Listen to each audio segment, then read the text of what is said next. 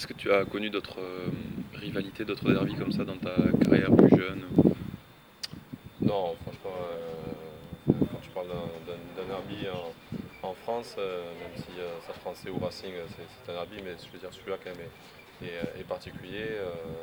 voilà, on est à 3 km l'un de l'autre. Ça a toujours été quand même le derby dans, dans le championnat français. Pourquoi pour- Selon toi, qui, le connaît depuis 2-3 ans, ce derby, pourquoi il est particulier? Qu'est-ce qu'il a de, différent des autres derbys, des, des Lyon-Grenoble, des, je sais pas, des Narbonne? Déjà, enfin, en termes de distance, déjà, je veux dire, euh, les deux stades sont, très proches l'un de l'autre. Puis après, c'est vrai que je pense que euh, c'est les deux équipes ben, euh, du Pays Basque. Et donc, voilà, c'est vrai qu'il y a, il y a les prolétaires côté Bayonnais, puis il y a les bobos côté, euh, côté Méo. Donc, euh, donc je pense qu'il y a une petite rivalité par, par rapport à ça. Et moi, en tout cas, j'aimerais bien être du côté des prolétaires.